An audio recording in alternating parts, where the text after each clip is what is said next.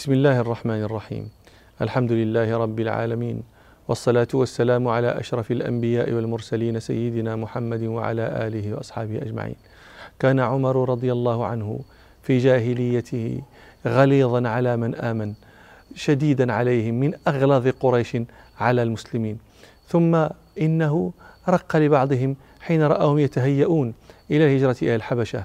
روى الحاكم في مستدركه عن أم عبد الله ليلى بنت أبي حثمة رضي الله عنها قالت إن لنا نرحل إلى الحبشة. وقد ذهب عامر في بعض حاجتنا. عامر زوجها. إذ أقبل عمر بن الخطاب رضي الله عنه حتى وقف علي وهو على شركه.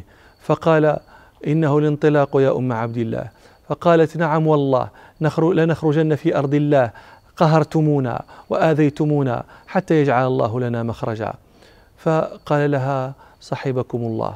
قالت ورأيت منه رقة ما كنت أراها وأحزنه فيما أرى خروجنا فسلم وانصرف. ثم إن عامرا رجع من حاجته تلك فقلت له لو رأيت ابن الخطاب ورقته وحزنه فقال أفتطمعين في إسلامه؟ قالت نعم. قال لا يسلم الذي رأيت حتى يسلم جبل الخطاب يقول ذلك يائسا من إسلامه لما كان يرى من شدته وغلظته. وقد كان رضي الله عنه غليظا قاسيا. روى البخاري في صحيحه عن سعيد بن زيد بن عمرو بن نفيل. سعيد هذا هو ابن عم عمر بن الخطاب وهو زوج أخته فاطمة. يقول سعيد هذا والله لقد رأيتني وإن عمر لموثقي على الإسلام أنا وأخته فاطمة قبل أن يسلم.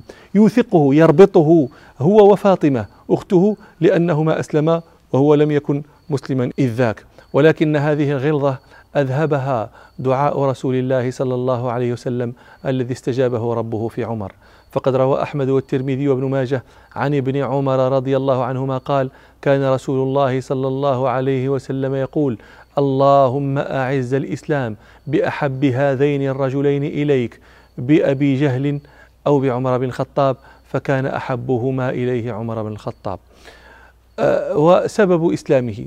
المشهور عند الناس. هو ما ذكره ابن إسحاق أن أنه خرج ليقتل رسول الله صلى الله عليه وسلم فلقيه رجل في الطريق فلما عرف نيته وقصده أراد أن يصرفه عن ذلك فقال له يا عمر يعني قبل أن تصل إلى الأبعدين انظر هذا في عشيرتك في أهلك في في بيتك فإن أختك وزوجها ابن عمك قد أسلما فذهب عمر إلى بيت سعيد فوجد وجده وأخته يقرأان سورة طه فضرب أخته فأدماها ثم لما رأى الدم يسيل منها رق لها وطلب الصحيفة فأمرته بالاغتسال فاغتسل فقرأ فرق لما قرأ ثم ذهب إلى دار الأرقم بن أبي الأرقم فأسلم. هذا هو الفاشي والشائع في سبب إسلامه رضي الله عنه لأن هذا ما رواه ابن إسحاق. وهذا ضعيف.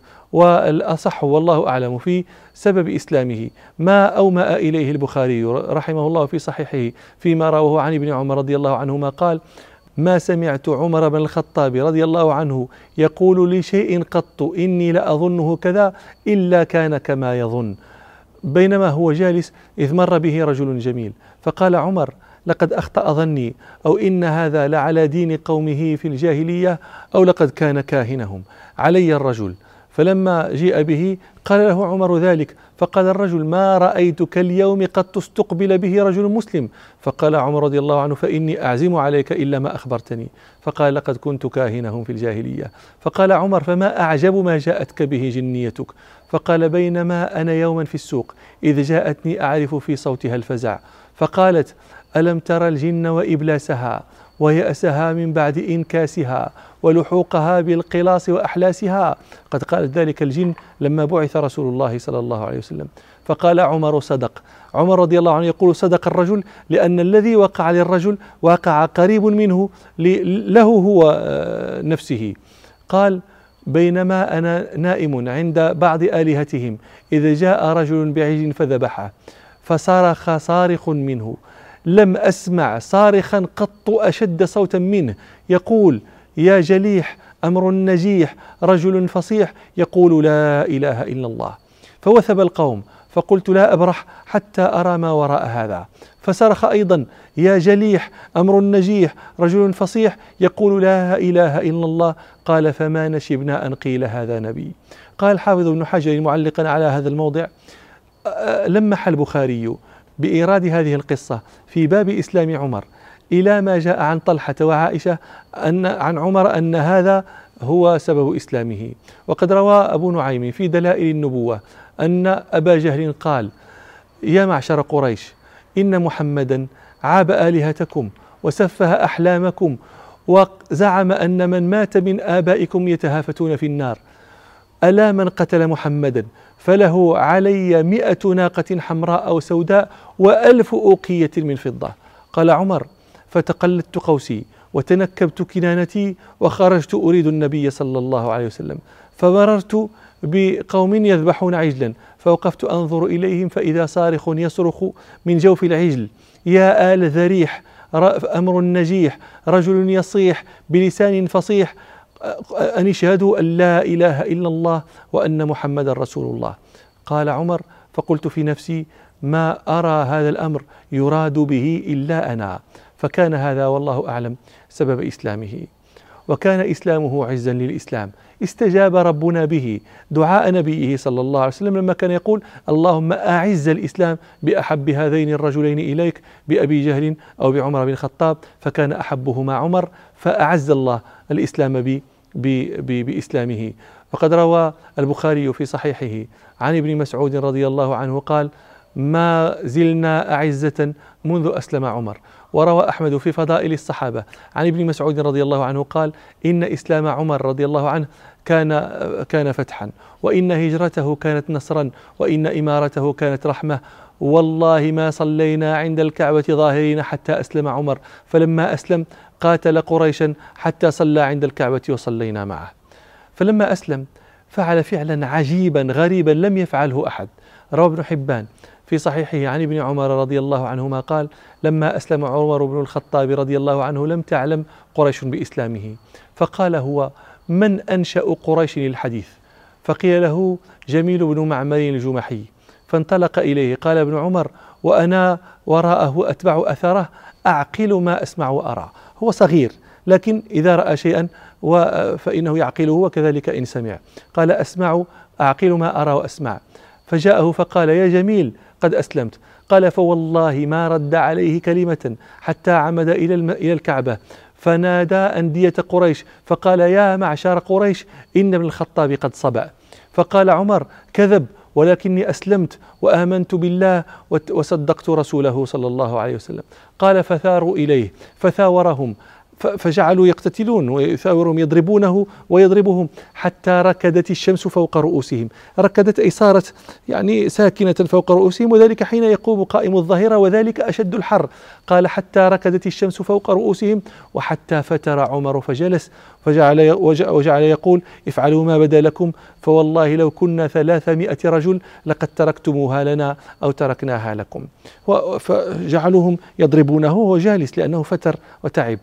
قال فبينما هم كذلك؟ آه، قائمون على رأسه إذ جاء رجل عليه حلة حرير وقميص قومسي. فقال ما بالكم؟ قالوا إيه، صبأ ابن الخطاب. قال فما؟ وماذا إذا؟ يكون ماذا؟ قال فما رجل اختار دينا لنفسه أتظنون أن بني عدي تسلم إليكم صاحبهم؟ قال فكأنما كان ثوبا فانكشف. ثم إن عبد الله بن عمر سأل أباه بعد ذلك في المدينة فقال يا أباه ما من كان هذا الرجل الذي آه، ردهم عنك؟ فقال يا بني كان ذاك العاصم بن وائل السهمي أي والد عمرو بن العاص. فلما أسلم عمر علمت قريش أن رسول الله صلى الله عليه وسلم قد امتنع بإسلام عمر مع إسلام حمزة. وعرف المسلمون أن جانبهم قد عز وأنهم سينتصرون من قريش بإسلام هذين الرجلين. فلما رأت قريش أن من بمكة من أصحاب رسول الله صلى الله عليه وسلم قد عزوا بإسلام عمر وحمزة وأن ما توسلت به في محاربة رسول الله صلى الله عليه وسلم لم يجد نفعا قرروا حينئذ مقاطعة النبي صلى الله عليه وسلم ومن ينحاز إليه مقاطعة عامة شاملة. فكتبوا بذلك صحيفة ألا يبيعوهم ولا يبتاعوا منهم ولا ينكحوا إليهم ولا ينكحوهم. وكتبوا بذلك في صحيفة وتعاقدوا فيها وتعاهدوا وجعلوها في جوف الكعبة توكيدا على أنفسهم. فانحازت بنو هاشم وبنو المطلب إلى أبي طالب. حتى الكفرة منهم على ما كانت عليه الجاهلية في الحمية ودخلوا الشعب مع أبي طالب. ولم يخرج منهم إلا أبو لهب عدو الله وهو إن كان من بني هاشم إلا أنه ظاهر قريش وكان هذا في السنة السابعة من البعثة. فلما رأى أبو طالب ما سره من بني هاشم وبني المطلب قال قصيدته البائية الجميلة التي يقول فيها ألا أبلغا عني على ذات بيننا لؤيا وخصا من لؤي بني كعبي ألم تعلموا أن وجدنا محمدا صلى الله عليه وسلم نبيا كموسى خط في أول الكتب وأن عليه في العباد محبة ولا خير ممن خصه الله بالحب. وأن الذي ألصقتم من كتابكم لكم كائن نحسا كراغية السقب.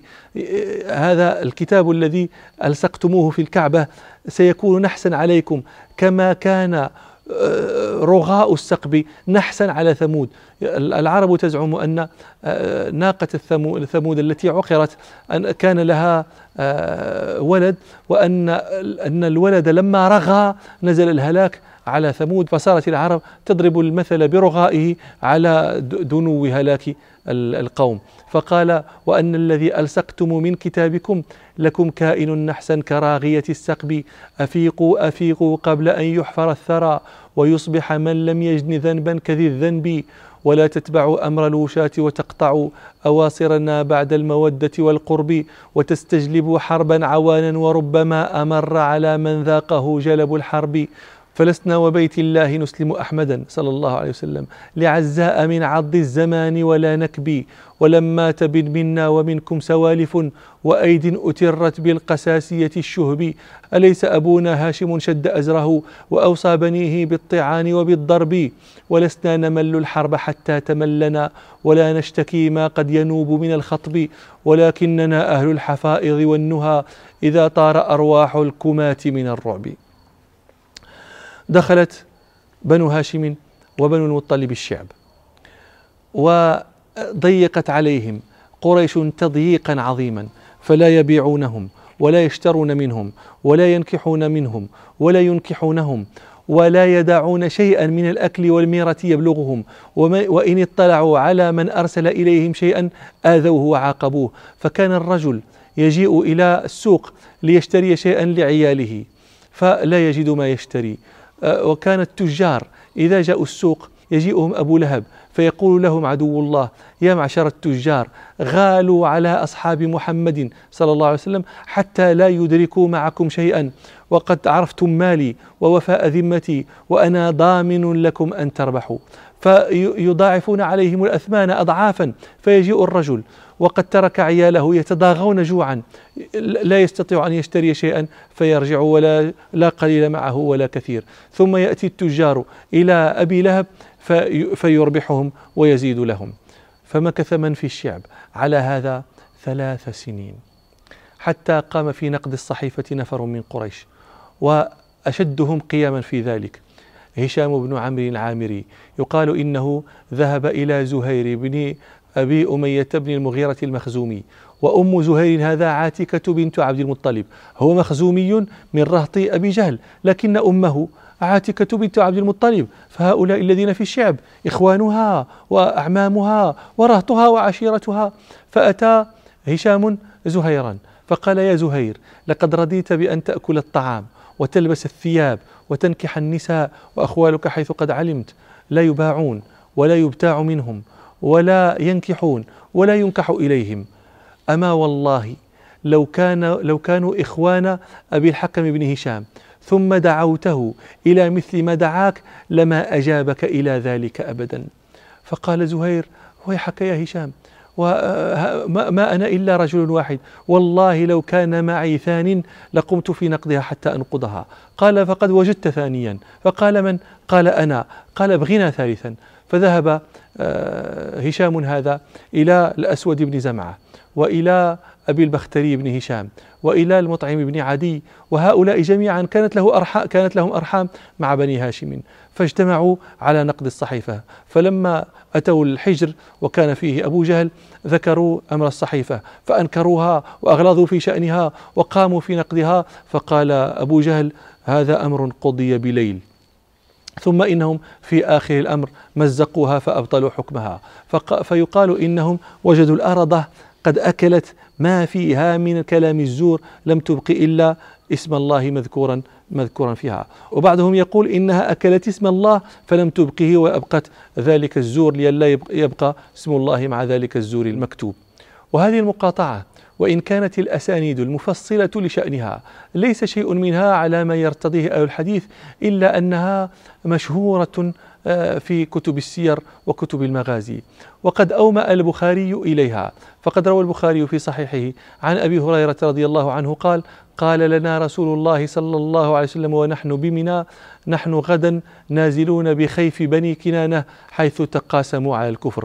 قال الزهري أحد رواة هذا الحديث آه، فإن قريشا وكنانة كانوا آه، تحالفوا على بني هاشم وبني المطلب لا يبايعونهم ولا يناكحونهم. إلى آخر ما ذكرناه قال الحافظ ابن حجر رحمه الله لما لم يثبت عند البخاري شيء في هذه القصة اكتفى بإيراد حديث أبي هريرة في هذا الموضع ليدل على أن للقصة أصلا. فإن ما يذكره أهل المغازي كالتفسير لقوله صلى الله عليه وسلم حيث تقاسموا على الكفر. فلما مزقت الصحيفة وخرج بنو هاشم وبنو المطلب من الشعب قال أبو طالب يذكر النفر الذين قاموا في نقد هذه الصحيفة ويثني عليهم. يقول سقى الله رهطنهم بالحجون قيام وقد هجع النوم قضوا ما قضوا في دجى ليلهم ومستوسن الناس لا يعلم كشبه المقاول عند الحجون بل هم أعز وهم أعظم. لدى رجل مرشد أمره إلى الحق يدعو ويستعصم فلولا حذاري نثى سبة. يشيد بها الحاسد المفعم ورهبة عال على أسرتي. إذا ما أتى أرضنا الموسم لتابعته غير ذي مرية وإن سيء ذو الرأي والمحرم. أيا لقصي ألا أقصر ولا تركبوا ما به المأثم. فإنا بمكة قدما لنا بها العز والخطر الأعظم. ومن يك فيها له عزة حديثا فعزتنا الأقدم. نشأنا وكنا قليلا بها نجير وكنا بها نطعم. نماني شيبة ساق الحجيج ومجد منيف الذرى معلم. وهي كما ترون جميلة جدا. وإلى لقاء آخر إن شاء الله. والحمد لله رب العالمين.